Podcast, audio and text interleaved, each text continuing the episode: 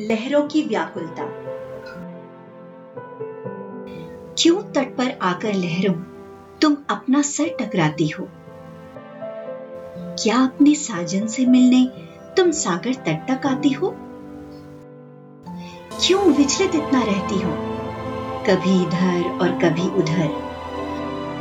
उद्वेलित होकर फिरती हो। तट पर सागर के कोई आए तुम चरण चूमने आती हो।